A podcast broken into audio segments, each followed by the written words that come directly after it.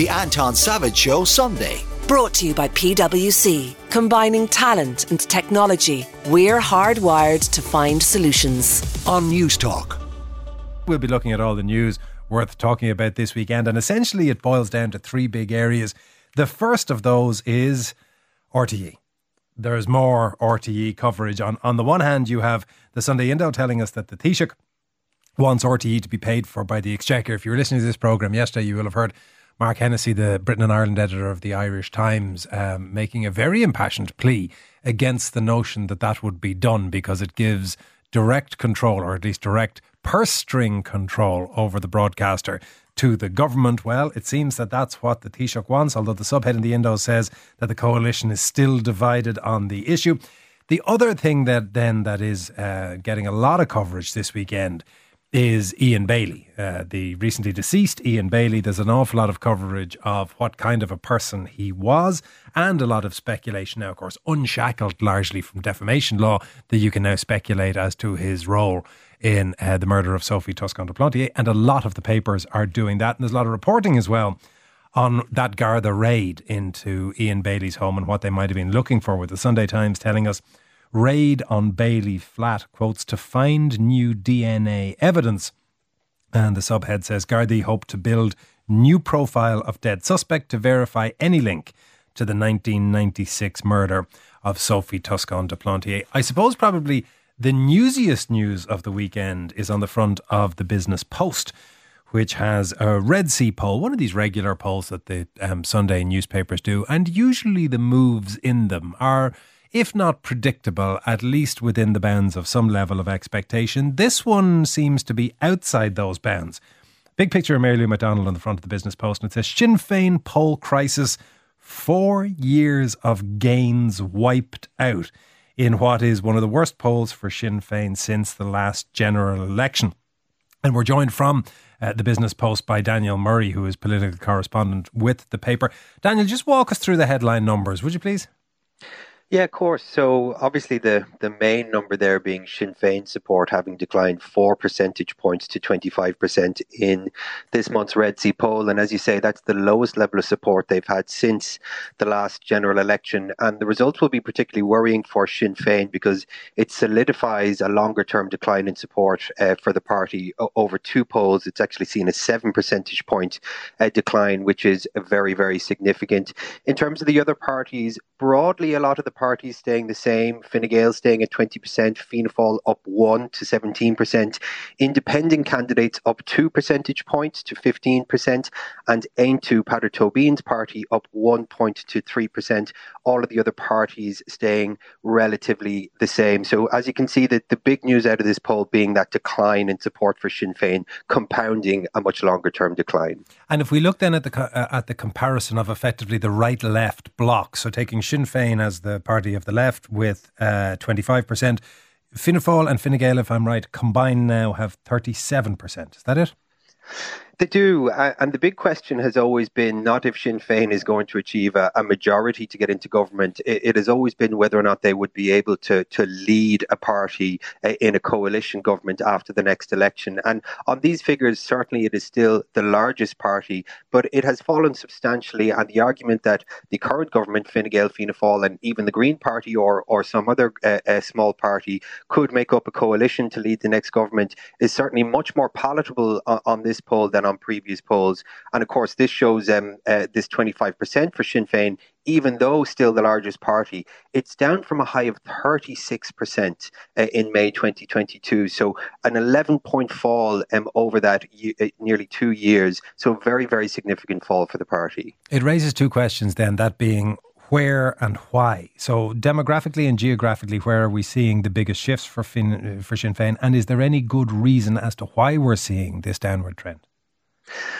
So what's interesting is when you do take a look at that longer term decline. So if you compare a poll from May 2022 when the party was on 36% uh, to today's poll where, when it's on 25%, you can see some really interesting trends um, emerging. First of all is that Sinn Féin doesn't appear to be competing with the other government parties for votes anymore. So primarily it's competing against the, the rest of the opposition. So there's this block of people that want change from the main government parties.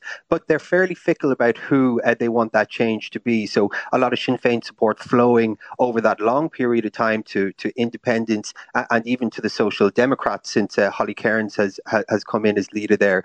The party has seen a very significant long term reduction in its support from male voters. So back in May 2022, 41% of men said that they would vote uh, Sinn Féin, and just 24% in today's poll say um, that they will. Also, a very significant decline in support from young people, so 18 to 34 year olds, um, a decline in support from kind of middle to, to upper class, social class um, uh, brackets, and the longer term um, data also suggesting that Sinn Féin support has fallen substantially across the board, um, but that younger, wealthier, Dublin based, and male voters are turning away from the party faster than any other cohort. Thank you very much for that analysis. That's Daniel Murray, who's political correspondent at the Business Post, which has that poll. And we're going to be getting into it in a little bit more detail and whether or not it is likely to continue through into the next election. And what's the driving force behind it? Because there's a lot of um, uh, supposition is the wrong phrase, but there's a, there's a lot of analysis in the paper that wonders whether or not it might be elements of the way the party has dealt with the housing crisis, whether it might be to do with a vote moving to the right. We also will be just discussing the implications for other parties because things don't exactly look rosy in the garden for the Greens or for Labour. Well, I said that we were going to be getting into uh, analysis of that Business Post poll and also analysis of the other stories uh, making the news this weekend. And we're doing that through the good offices of Public Affairs uh, consultant Gerard Howlin, and of course, um, a columnist for the Irish Times as well. Paul Hayes, CEO of Beachhut PR, and Tanya Ward of the Children's Rights Alliance. Morning, folks. Morning. Morning. Are you surprised at the precipitous decline of Sinn Féin? I'm confused. You're con- it is such a rare thing to see you confused. All right, we'll, we'll get to the bottom of Gerard's confusion after we take this break. Just in case you didn't hear Daniel Murray giving us the breakdown, they are down 4%, which uh, combined with the previous polls means a drop of 7%, a very precipitous drop, bringing them now to, I think, 25% in total support and uh, the Fine Gael Fianna Fáil bloc at 37%. Why, Gerard? There was a Sunday Independent poll on the 7th of January which is not very long ago, that had Sinn Féin at 30%. That's why I'm confused. Uh, the Sunday Independent poll and today's Sunday Business Post poll were very consistent in relation to every other party. But on Sinn Féin, there's a big difference, hence the confusion. And I think we'll need several more polls over the next month or two to see really where the land lies. I think there was a very consistent, steady uh, given during all of 2023 and much of 2022, where the rise of Sinn Féin, that rise was was was very steady. Um, the range of issues that were of most concern was very steady, but that has changed. The matrix of issues that concern and animate voters has changed, and that is underlying. Changed from what? To what? Well, I think the rise of the uh, migration, immigration, asylum issue, which was there to an extent always, but has increased significantly. Uh, the 23rd of November, uh, the riots, I think something crystallized then. Um, nothing's ever been quite the same since. And where that goes in this year of 2024, I think will determine the outcome for parties and ultimately the election of the government. I would have thought, though, that they were things that if you were in opposition, you would see as advantageous. You were able to point to the government and say you're losing control of law and order, and the housing crisis that we have been going on about for some time is now coming to fruition in another area, that being uh, immigration. Paul? I I, I think the, the coalition of Sinn Féin support was always contradictory. You know, you had the always core, what I would call the Novena nationalists, you know, who tend to be quite conservative, and then the uh, you know, left leaning and then the disaffected. And I always expected if they got into government that it would fall apart. I just didn't think it would come here. And I think Gerard is right. I think it's immigration. Eoin O'Malley has a very good column in the Indo on it where he's saying, you know, Fine Gael voters don't tend to get affected by the issues around migration and immigration. And, you know, Sinn Féin voters do. They're at the cold face of, or as they see it, services being depleted and everything else.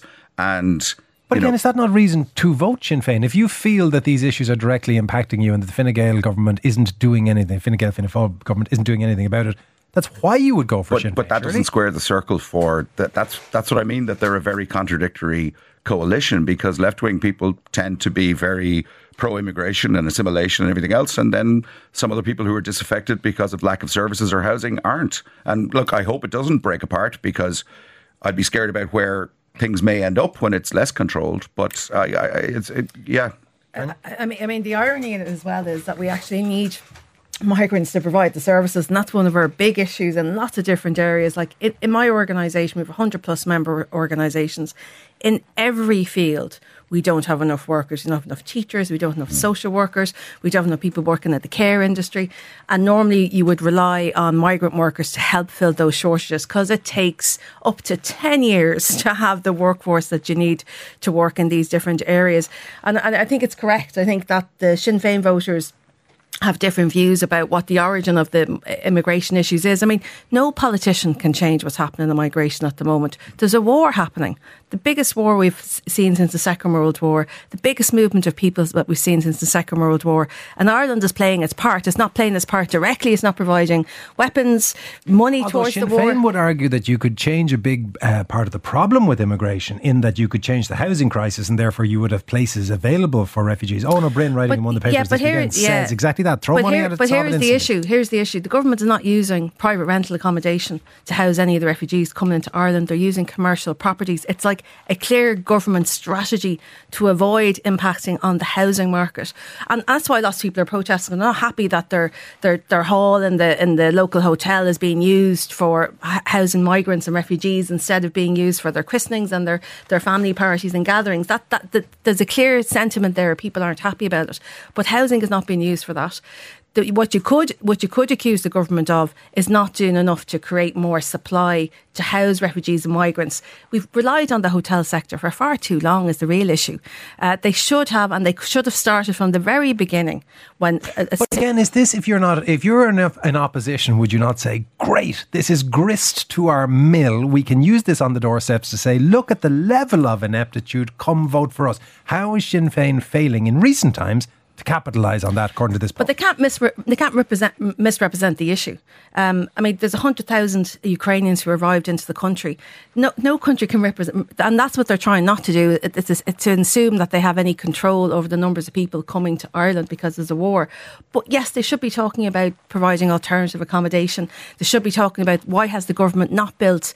Uh, there's- it has lots of state land. There's lots of money there. They haven't moved forward building alternative accommodation for these people to take them out of the hotel sector. So what happens then if, if the trend continues as is? Because we spoke a while ago on this program to Ivan Yates, who was predicting a 40 seat um, influx for Sinn Féin in the uh, next general election. His old pal Phil Hogan is quoted in the papers this weekend saying, "Not a bit. Fine Gael and Fianna Fáil stay together, and if they transfer to each other, they can happily motor home in the next election." I don't think Phil went so far in what he's quoted as saying in today's papers. They say they can happily motor home. I was paraphrasing slightly. I, I, I think they can. he did say that though they could be returned as the next Yeah, government if they, they, can. There are circumstances in which that can happen.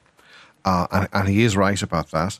Uh, the problem, by the way, of throwing money at the problem is that that isn't working because we, you cannot throw capacity at the problem.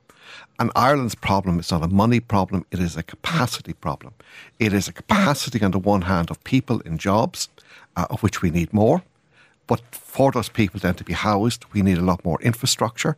And it's not just houses, it's energy, it's sewerage, it's water, it's all of those things. And we have a capacity problem that is not going to be solved easily four, five, six years minimum before we're over the worst of it.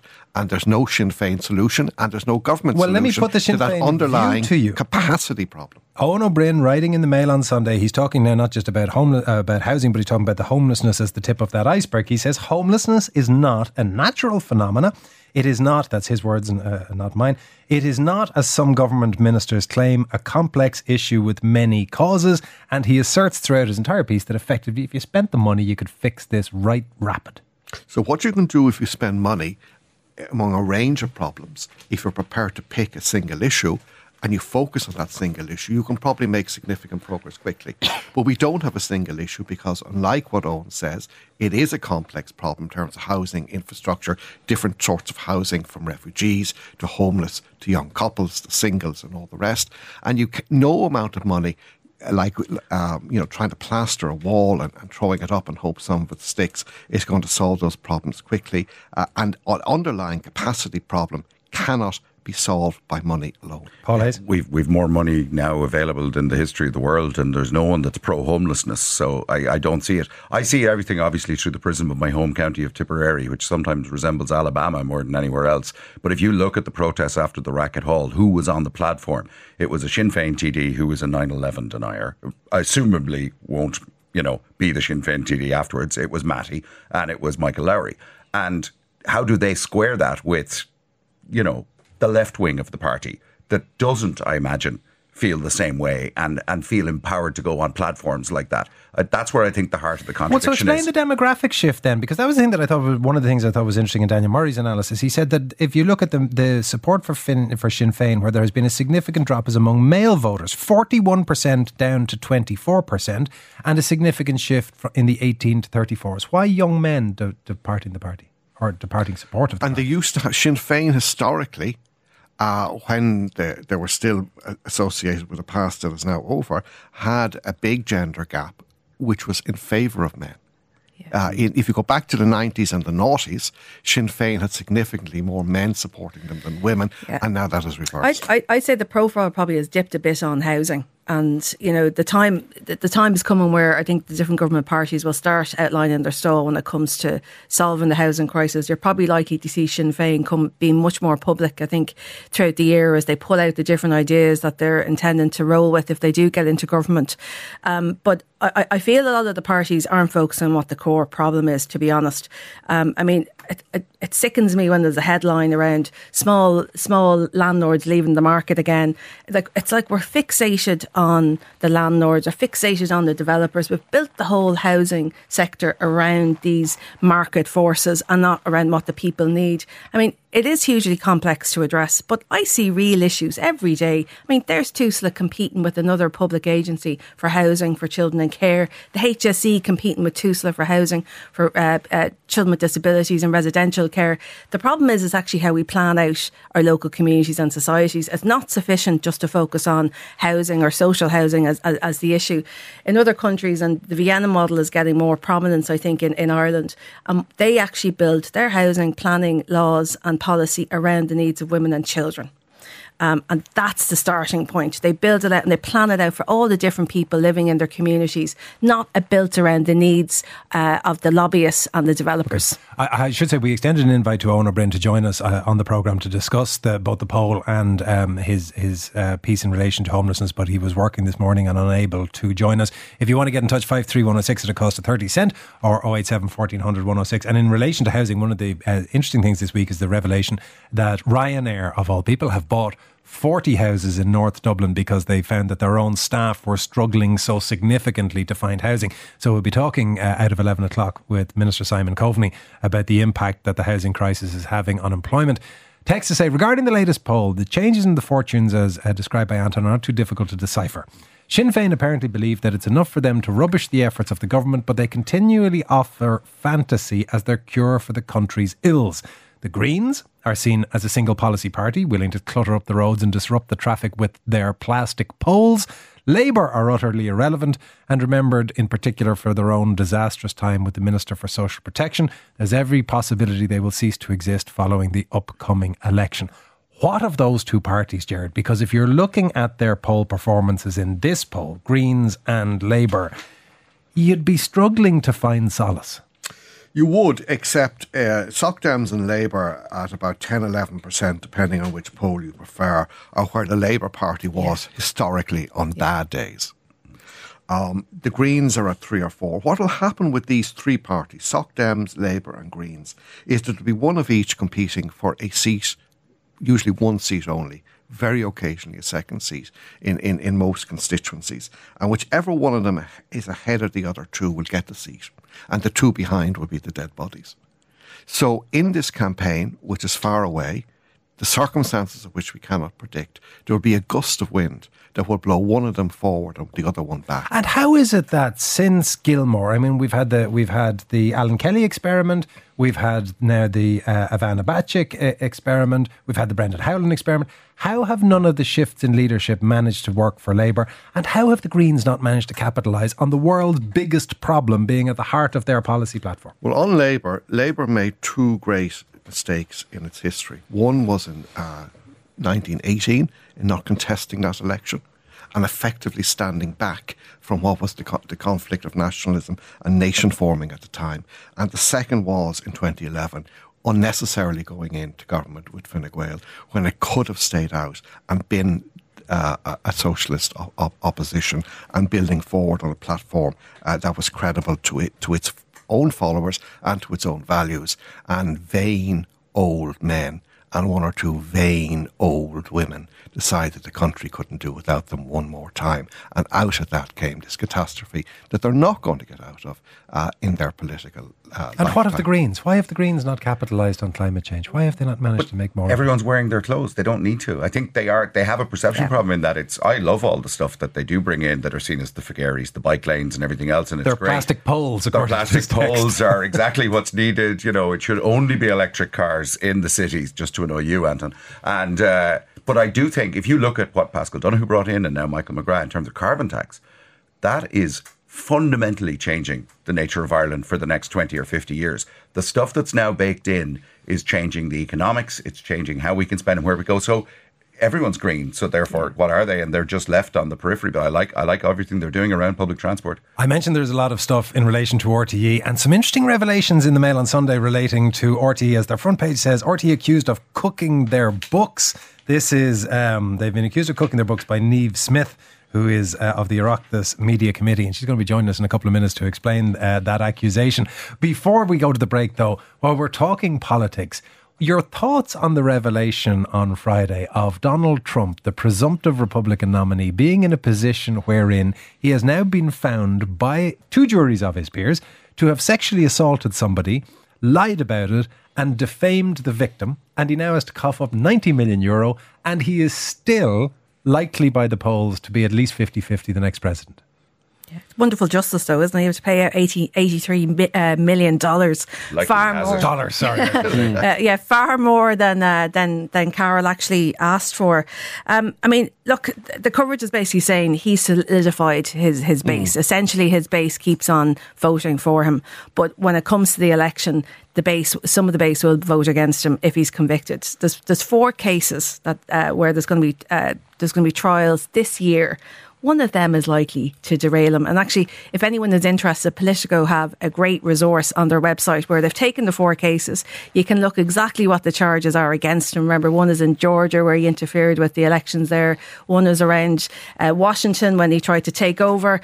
Uh, one is around the porn star, um, uh, paying off a porn star basically so she wouldn't reveal the story, etc. And you can actually see what the allegations are. You can see who the legal team are, and you can see what the progress of the case is. But see, this is the bit in all of this that uh, that still flummoxes me. The, the kind of things that you cited in the middle of that, as as small throwaways, the, you know, the basis for some of these cases. We know as a matter of fact. He sexually assaulted somebody and defamed the victim. We know as a matter of fact he got his lawyer to pay off a pornographic actress with whom he had an affair. And it doesn't move the needle. Firstly, let's name that woman, Stormy Daniels. She's the Yeah. hero we got and the Yeah, hero we yeah, needed at yeah, that yeah, time. yeah. Uh, but more importantly, I think he'll have to actually shoot his supporter in the face, as he joked about during the first. Now, where he said he could shoot somebody in happens. Fifth Avenue. Yeah, on Yeah, Fifth yeah. Avenue, yeah. Yeah. Because I just uh, Well, I this don't is see it. this is a world where people who stormed the Capitol uh, of the United States Congress, who uh, resulted in the deaths and maiming and injuries of people, are described by Donald Trump as hostages of the U.S. justice system. So it's so counterfactual, it's so disbelieving, it's so d- buried in some other thought world that is distended from reality. None of this matters to those people. if you're a reality TV show uh, star, you can get away with a lot. Yeah, and you make your own reality. This is this and we're going to live under his Supreme Court. Sorry, not we, but Americans Hmm. are, and by extension, sometimes culturally us, for a lifetime. We will move to RTE after the break because the uh, head of the Oireachtas Media Committee has said that they are cooking their books in relation to Toy Show the musical. She'll be joining us after this. It's front page of the Irish Daily Mail, or rather the Irish Mail on Sunday, quotes the Oireachtas Media Committee head as accusing RTE of cooking the books in the wake of re- revelations regarding the funding of the ill-fated Toy Show the musical. Well, Niamh Smyth is with us this morning. Good morning, Niamh. Good morning, Anton. They're cooking the books how? Well, as we have seen from the quite damning report, the Grant Thornton one, there's been quite a number of issues that, uh, while are alarming, hardly surprising from the hearings that we've had so far. Uh, but the piece you're referring to there is where monies were moved from revenue for advertising over to sponsorship, and that was sponsorship uh, supposedly for the toy show, the musical, that was inaccurate and untrue in the sense that there was only 45,000 actually available to the toy show, the musical, um, in sponsorship rather than the 120 that was actually on the books. Now, let me just explain that for, for people who have yet to have a chance to read the story. The story, as outlined by the Mail on Sunday, says that in December of 2022, the chair of the Public Accounts Committee wrote to Dee Forbes asking about the finances for the Toy Show the Musical. She then wrote back in January saying the costs are commercially sensitive. And on the same day that she wrote to them, according to the paper, RTÉ's commercial department records a 75,000 euro transfer from an advertising budget into the toy show, the musical budget. And subsequent to that, an email within RTE referred to that as if it had been sponsorship for Toy Show the Musical. That's what you're saying is the cooking of the books, is it? Uh, yes, it is. And but I mean that's only part of the story, Anton, for your listeners. I mean, the other, I suppose, alarming piece is the, the, the board, the board who is appointed by the minister and meant to be the eyes and ears of the minister and the government in how RTE is spending their money. We now know that the board, um, well, some members of the board weren't privy to all the information or the, even the meetings, the combi meetings that were held, which had some members of the executive and some members of the uh, board itself. But for me, uh, the board is the hierarchy of the organisation. It's who the executive is accountable to. And while that was the case, the executive were withholding and made a deliberate attempt, it would seem from the report, to withhold information from the board. So they didn't have the information in front of them that was critical to these decisions. The toy show itself never went for approval, and we do know there was a precedence within RTE that any project over 2 million must go and should go to the board for approval. That never happened. And some of the information that the board did get wasn't even accurate.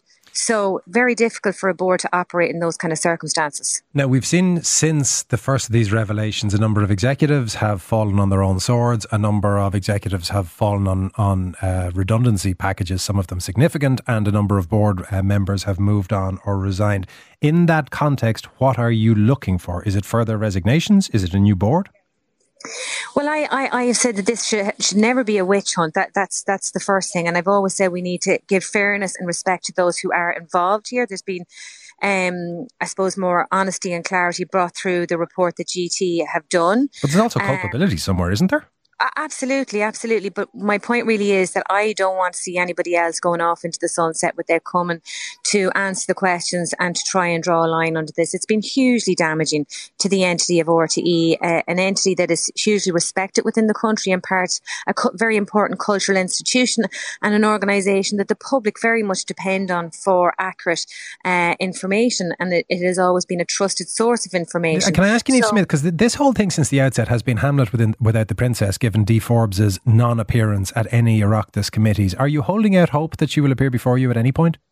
Of course I am. I mean, the invitation stands open to Miss Forbes whenever she is able and well enough to come before a committee, and that's today, tomorrow, next week, next month, whenever that might be the case. But the point I was making there about the executive and the board, I think it'd be much more helpful and useful to get into the bottom of all this if everybody would stay in situ. Uh, we have cleared the agenda uh, of our committee meeting for the 14th, which should give us enough time to have sight of the report on the severages packages, and that will give all of my colleagues on the committee um, ample time hopefully, to have all of the information in front of us that we can have a fulsome uh, Oireachtas committee hearing with board members and executive members. And I think even the former chair would be critical and, and, and important to that hearing for us to bring clarity to the situation. Niamh, thank you for your time on the show this morning. That is Niamh Smyth, who is head of the Oireachtas Media Committee. And again, that story in the mail suggesting that RTE moved around monies um, from an advertising account that was TV advertising and that it was then put into an account that made it appear to be toy show musical direct sponsorship. Paul, you're in, in the, the PR business. The bit in all of this that I don't quite understand is the sheer level of confidence about the projections for the earnings for this show. I would have thought uh, it is high risk putting on a show of this nature to predicate the revenues on 100% attendance for the entire run, it has to verge on hubris, doesn't it? I, I, I haven't seen the report, so I'd wait on it. I mean, you know, some my problem with all of this is it's all conflated as if it's the same thing, where it's, it's actually three or four different scandals and three or four different things that they tried that didn't happen. It feels like theatre, especially the pack and the media committee, was interesting theatre over the summer. I think the theatre, ironically, since we're talking about a show, is over because they now have to look at the reports and go, how do we sustain RTE into a, you know, when we're heading into elections that are probably going to be the great disinformation elections where we need trust in both private and public media. For me, you know, I mean, if RTE had, and I'm just supposing here, you know, if they'd had the rights to Riverdance, there wouldn't have been a hole in the accounts. Sorry, you, know, lost me with the rights to uh, Riverdance. You know, like if, if, if, if Riverdance had remained an RTE production, for example, you know, the amount of money that Riverdance made over it. I'm just saying, and the toy show was never going to be that. I actually attended it and it was a great high production value thing. It was just But even that baffles me. I mean, you mentioned Riverdance. I would have thought, and maybe I am naive, mm. that if you are setting up a musical, you look around the organisation and say, I wonder, does anybody know about musicals? Well, our current chairperson produced the single most successful musical in the history of this state and possibly the globe. Maybe I might bounce it off her and see is all this feasible, but it would appear that didn't happen. Simply extraordinary. I think there's a big issue about the board because there may be different scandals, different issues, but there's only ever one board. Goes back there. to the board, yeah. And uh, all of the, these responsibilities go back to the board, most especially if they didn't know, because the ultimate litmus test of competence. If you were a director of uh, a very small company, you'd be likely looking at disqualification. Now, can you explain one thing to me as well in terms of the RTE scandal? Because there's two issues out of this now. The, the ongoing thing of how RTE funds itself, because we have on the front of the Sunday Indo um, Micheál Martin being quoted, or rather Leo Varadkar being quoted as saying that he wants RTE to just be paid for directly out of Exchequer funding like it's the OPW. So one issue is how do you fund RTE? The other I would have thought is how are you going to get board members for RTE?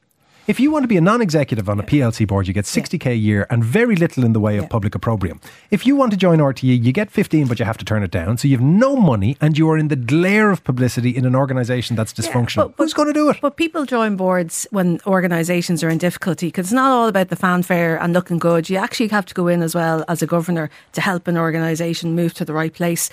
I mean, there's so much more in that RTE than just even the mm. boards. Like if I wanted to move 75 grand from one account to another, my head of finance wouldn't let me do it. Mm. Basically, I mean, so it's all at all levels in terms of you know governance of the organisation and regularity. But I do think you will get people stepping forward who want to do the right thing when when it comes to RTE. I mean? Bit, if I had the choice, if I'm offered now, regardless of whether or not this you, should be the you, case, but yeah. if you have the choice of being on CRH for seventy grand a year, or you can be on Kingspan for fifty grand a year, or you can be Ryanair for sixty grand a year, I'm assuming roughly these are the kind of figures and you you are answerable only to the investors in essence in the market or I can join if, RT for you, nothing and be in the gaze. If you believe in public uh, sector broadcasting, if you believe in the rights of the Irish people to have independent productions, to make sure arts and culture is represented in uh, uh on, on, television and public sector broadcasting, if you believe in equality for the staff, you'll put yourself forward for a role like that. I don't think that's the issue, but there's something huge about to happen. Um, the board are about to be invited into the Oireachtas committee to be questioned about the decisions that they've made. Even a board member who has done nothing wrong will find that really challenging. It is very difficult to go into the Oireachtas committee. I mean, we, we take politicians for granted for their ability to go in and talk to Oireachtas committees and answer questions. Most ordinary people can't do that. There would be concern that some of them would resign in advance of that and you won't get to the centre of the story. But with all of this, and this is the uncomfortable truth for anyone involved in being a governor of an organisation, it is your fault all of this is your fault and your responsibility why these things have happened. Uh, you haven't played the role that you were meant to do. So, how are they going to fund themselves? I don't know. I believe there's a split in government between you know the the belief of how they should fund themselves. I I personally think it will end up as a public service only, and that an awful lot of uh, what would have been the commercial side will be farmed out to independent production houses. Um, but broadcast through RTE but broadcast through RTE as a yeah, I suppose it's closer to.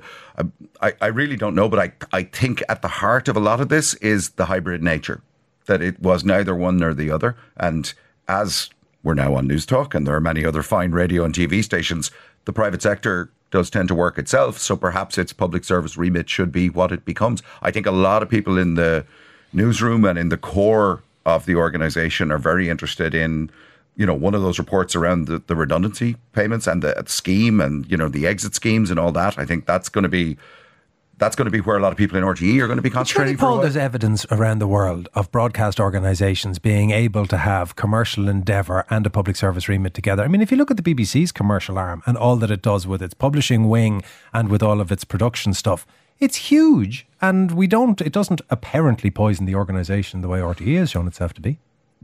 Yeah, and and it's maybe we're, it's just a function of we're a small, small, market. Yeah, we're too small. You know? We're too small. I mean, the private interests had too much influence over RTE, and there's a different culture in how commercial organisations mm. operate and public sector organisations operate.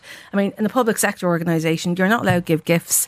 You're not allowed to spend money on socialising. In a commercial one, you can. It's actually part, a necessary part of the business model that you wine and dine people to make sure you can hold on to their custom. So there was a problem with the two coming together, and you can see even in terms of the committee trying trying to hold RTE accountable, you know, and often the response was this is commercially sensitive information. And it probably genuinely yep. was commercially sensitive information, but it can't be addressed. I mean, I, I worry greatly they will decimate RTE, that the talent inside the door, actually, who've been really solid and who've been really important um, in that public sector broadcasting, I'm, I'm really concerned about mass redundancies and the impact it's going to have.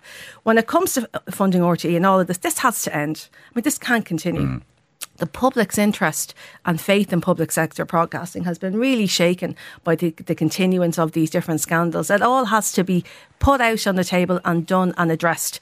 But the state has to fund the gap, I think. But uh, you but know, through I, a fee or through direct taxation into the. I think you probably need both. Funding? To be honest, I do. I think you probably need both so, to maintain the independence of the organisation. First of all, to say I do a little bit of work with Virgin Media, and these opinions are entirely my own, but I just want to make that clear. Uh, there is an issue about how public money now through the license fee is transferred to RTE and that there is no distinction in the RTE accounts mm. between how that public money, license fee money is yeah. used and how their commercial money is used. So you go through it page after page, you can't tell which was which and what was what. Yeah. And that miasma has to stop.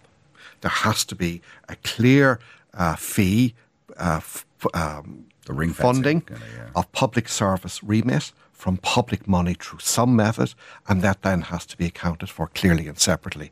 A, and that would be a big change. And none of this would have happened, by the way, mm. if that had happened historically. So, hang on, how does that work in practical terms? If we, if we cast our minds back to the days of Gaybo's Late so Late, news if we have a mixed programme mm. where some of it is current affairs and some of it is light entertainment, do I end up having to account at the end of the year and say, well, there's the four political interviews, I'm paying for them out of this budget, and then the rest of it's out of a commercial budget? So I think what you, you have to keep things transparent, but also reasonably simple. So some things are really clear, for example, news programs, mm. current affairs programs, children's programs, a lot of culture stuff would clearly be public service broadcasting, full stop, right? You take uh, an Anton Savage show, it's not clear because there is this and that and there's a variety, right? And what you have to do is arrive at an opinion that it's 60 40, 50 50, 70 30. You can't be measuring every minute, every day. There has to be some broad brushstrokes, and, and on that basis you proceed. Tech saying um, the toy show doll show trial is just an opportunity for politicians to showboat. I'm sick of it. Um, another, um, still no board members or senior directors held accountable. Instead, they threw Ryan Tubridy under the bus. Unbelievable. Another, can we cop on about RTE? More lost every day on the Children's Hospital project than the ridiculous toy show debacle. We need to get over ourselves and move on. Could I suggest that that is probably now the consensus opinion, that everybody is just sick to the back teeth of the whole thing? Yeah, I, I, think it's it's implement the reports or yeah. or find out what's there and get the job done. I don't think there's an appetite yeah, for political this, this is, this is now playing into something. And the sick to the back teeth of this going on for so long is, is one uh, issue. The second issue is a looming general election. Mm. And the third issue, which is the two of those are synthesizing in, and you see it in the Taoiseach's remarks, I think, is that um, some people in government will want to get this sorted somehow, anyhow. Does before, it matter on the doorsteps? No, but it'll matter to us hugely for the reasons Tanya said. Mm. The necessity of having a really good public service broadcaster doing really well for Ireland in the decades ahead is much more important in the future, actually, than it's ever been in the past. Well, I don't know. So, wrong decisions for the wrong reasons under pressure yeah. won't come to the best outcome. I mean, look, look, look, look at the situation in other countries. I mean, the UK has the BBC, But look at how the Tories have been able to maintain control because they have those private newspapers, and that has had a massive effect on why people are voting and on the, the outcome in, in the country. I mean, the country is on its last legs because the Tories are in control. Look at America; people are all voting for Trump because their main media source are these private news sources, um, uh, and and they're they're the things people need to hold. Um, we need independent broadcasting. We, we also need uh, we we also need a Dobbo shaped hole filled quickly. The nation, Speaking the nation which- is un, un, unbalanced. Uh, Speaking of, of the Dobbo shaped hole, because Dobbo, of course, Brian Dobson retiring out of RTE, uh, Brian Dobson, a staff member rather than a freelancer, which is unusual because so many went um, freelance. Brian Dobson remained a staff member throughout, I think, 30 plus years of his career. He is interviewed in one of the papers um, this weekend. My apologies to which paper it is because I, I can't remember offhand. Um, but he is interviewed talking about the situation in RTE. He's very critical of Dee Forbes, isn't he? He's he's he's letting it out, all right, and uh, I hope nothing befalls him like befell Tubridy and his resignation, because I just need some stability in my life. But I was Um, intrigued by this. Sunday Indo, by the way, it's uh, he was asked about um, Kevin Bakhurst, and he Yeah. Mm. said that Bakhurst he worked with in the newsroom and was a terrific boss, and he has great hopes for him. And he's asked about Dee Forbes, and you would have thought he'd kick so far into touch. Yeah. But he said, I think that he she failed to get a, a handle on the organisation, and that a lot of what she tried to do didn't come to anything. Yeah, and some did. And there's always a tension between, I think, the newsroom and the workers and the execs over in the other building as well. I think that's natural. Um, so I think they do see Bakhurst as, you know, an, a news person, you know, at start, and also someone that they can work with. And I think they were all hoping for him to get in the first time when he went for the job. So, you know, they have who they have. It goes back to your question on the board. I think it's absolute board accountability. But I wouldn't be as pessimistic that people wouldn't go into the board now because it's clean now. it's clean. You're, you're not going to be This is a great for- time to go Yeah. on the board Yeah. of RTE. The plane won't crash twice. Actually, We hope. RTE tends to crash about every eight years. No, I mean, not being facetious. If you actually look back at R- RTE's periods of a decade or more of relative quiet stability, you're hard pushed to find them. Uh, largely not because that there is a problem within the organisation, but if it is of that scale and that public attention and that influential in the discourse as it is, it's always going to be fairly front and centre in the public mind. Will you be throwing your name in the hat, Gerard? I won't. Why? What about Tanya's call to altruistic duty? I, I, I and I, I do serve on a board that is a charity, and I wouldn't volunteer myself for the RTE board because I have a conflict of interest, and I think skills much greater than mine are required. Tanya, will you be putting your name in? Not for the RTE board, but I had to. I have gone I have gone onto boards where they've been in difficulty and I've been asked to come on to help them essentially because we won good governance awards in the Children's Rights Alliance, so we know the different rules you have to have in place. So they ask you to come on. Will you help us put these five different rules in place? And it's very unpopular work when you go to do it, to be honest, uh, because usually some people have to move off the board, some people have to move off the staff as well to get those kind of rules in place. So I I know I, I would have confidence as people out there that want that are committed to public sector broadcasting and they put themselves forward. And as Gerard says all the issues have been dealt with. You're coming on with clean hands, and it's really about making the ship sails in the right let, me, let me direction. round out the set. Paul, will you be throwing your name in? I have even less skills than Tanya and Gerard, so I would not be putting myself forward for that. Also, I have to declare a non-interest. Uh, I, my son recently called me a non-playing character because my wife worked there for 25 years. All my friends are in there. My kids went to the creche there. I feel like the person who's most you know, entwined with RTE when I have absolutely no skin in the game whatsoever. I love the institution. I think it's amazing. I want to see it thrive, and I love a lot of the individuals that are in there. From the outside, it looked like a lovely crash. It, it was a great crash. Then they knocked down to make a gate. But the kids It's now nice just, they only eat hummus. They're very Dublin four. I bring them back down to Tipperary to get real again. You can't. It's it's a, an echo chamber. Paul Hayes, CEO of Beachhut PR, Gerard Howlin, Public Affairs commentator, analyst, uh, advisor, and of course, columnist with the uh, Irish Times, and Tanya Ward of the Children's Rights Alliance, where she is chief executive. Guys, thank you all very much. The Anton Savage Show. Brought to you by PwC. Sunday mornings from 10. On Newstalk.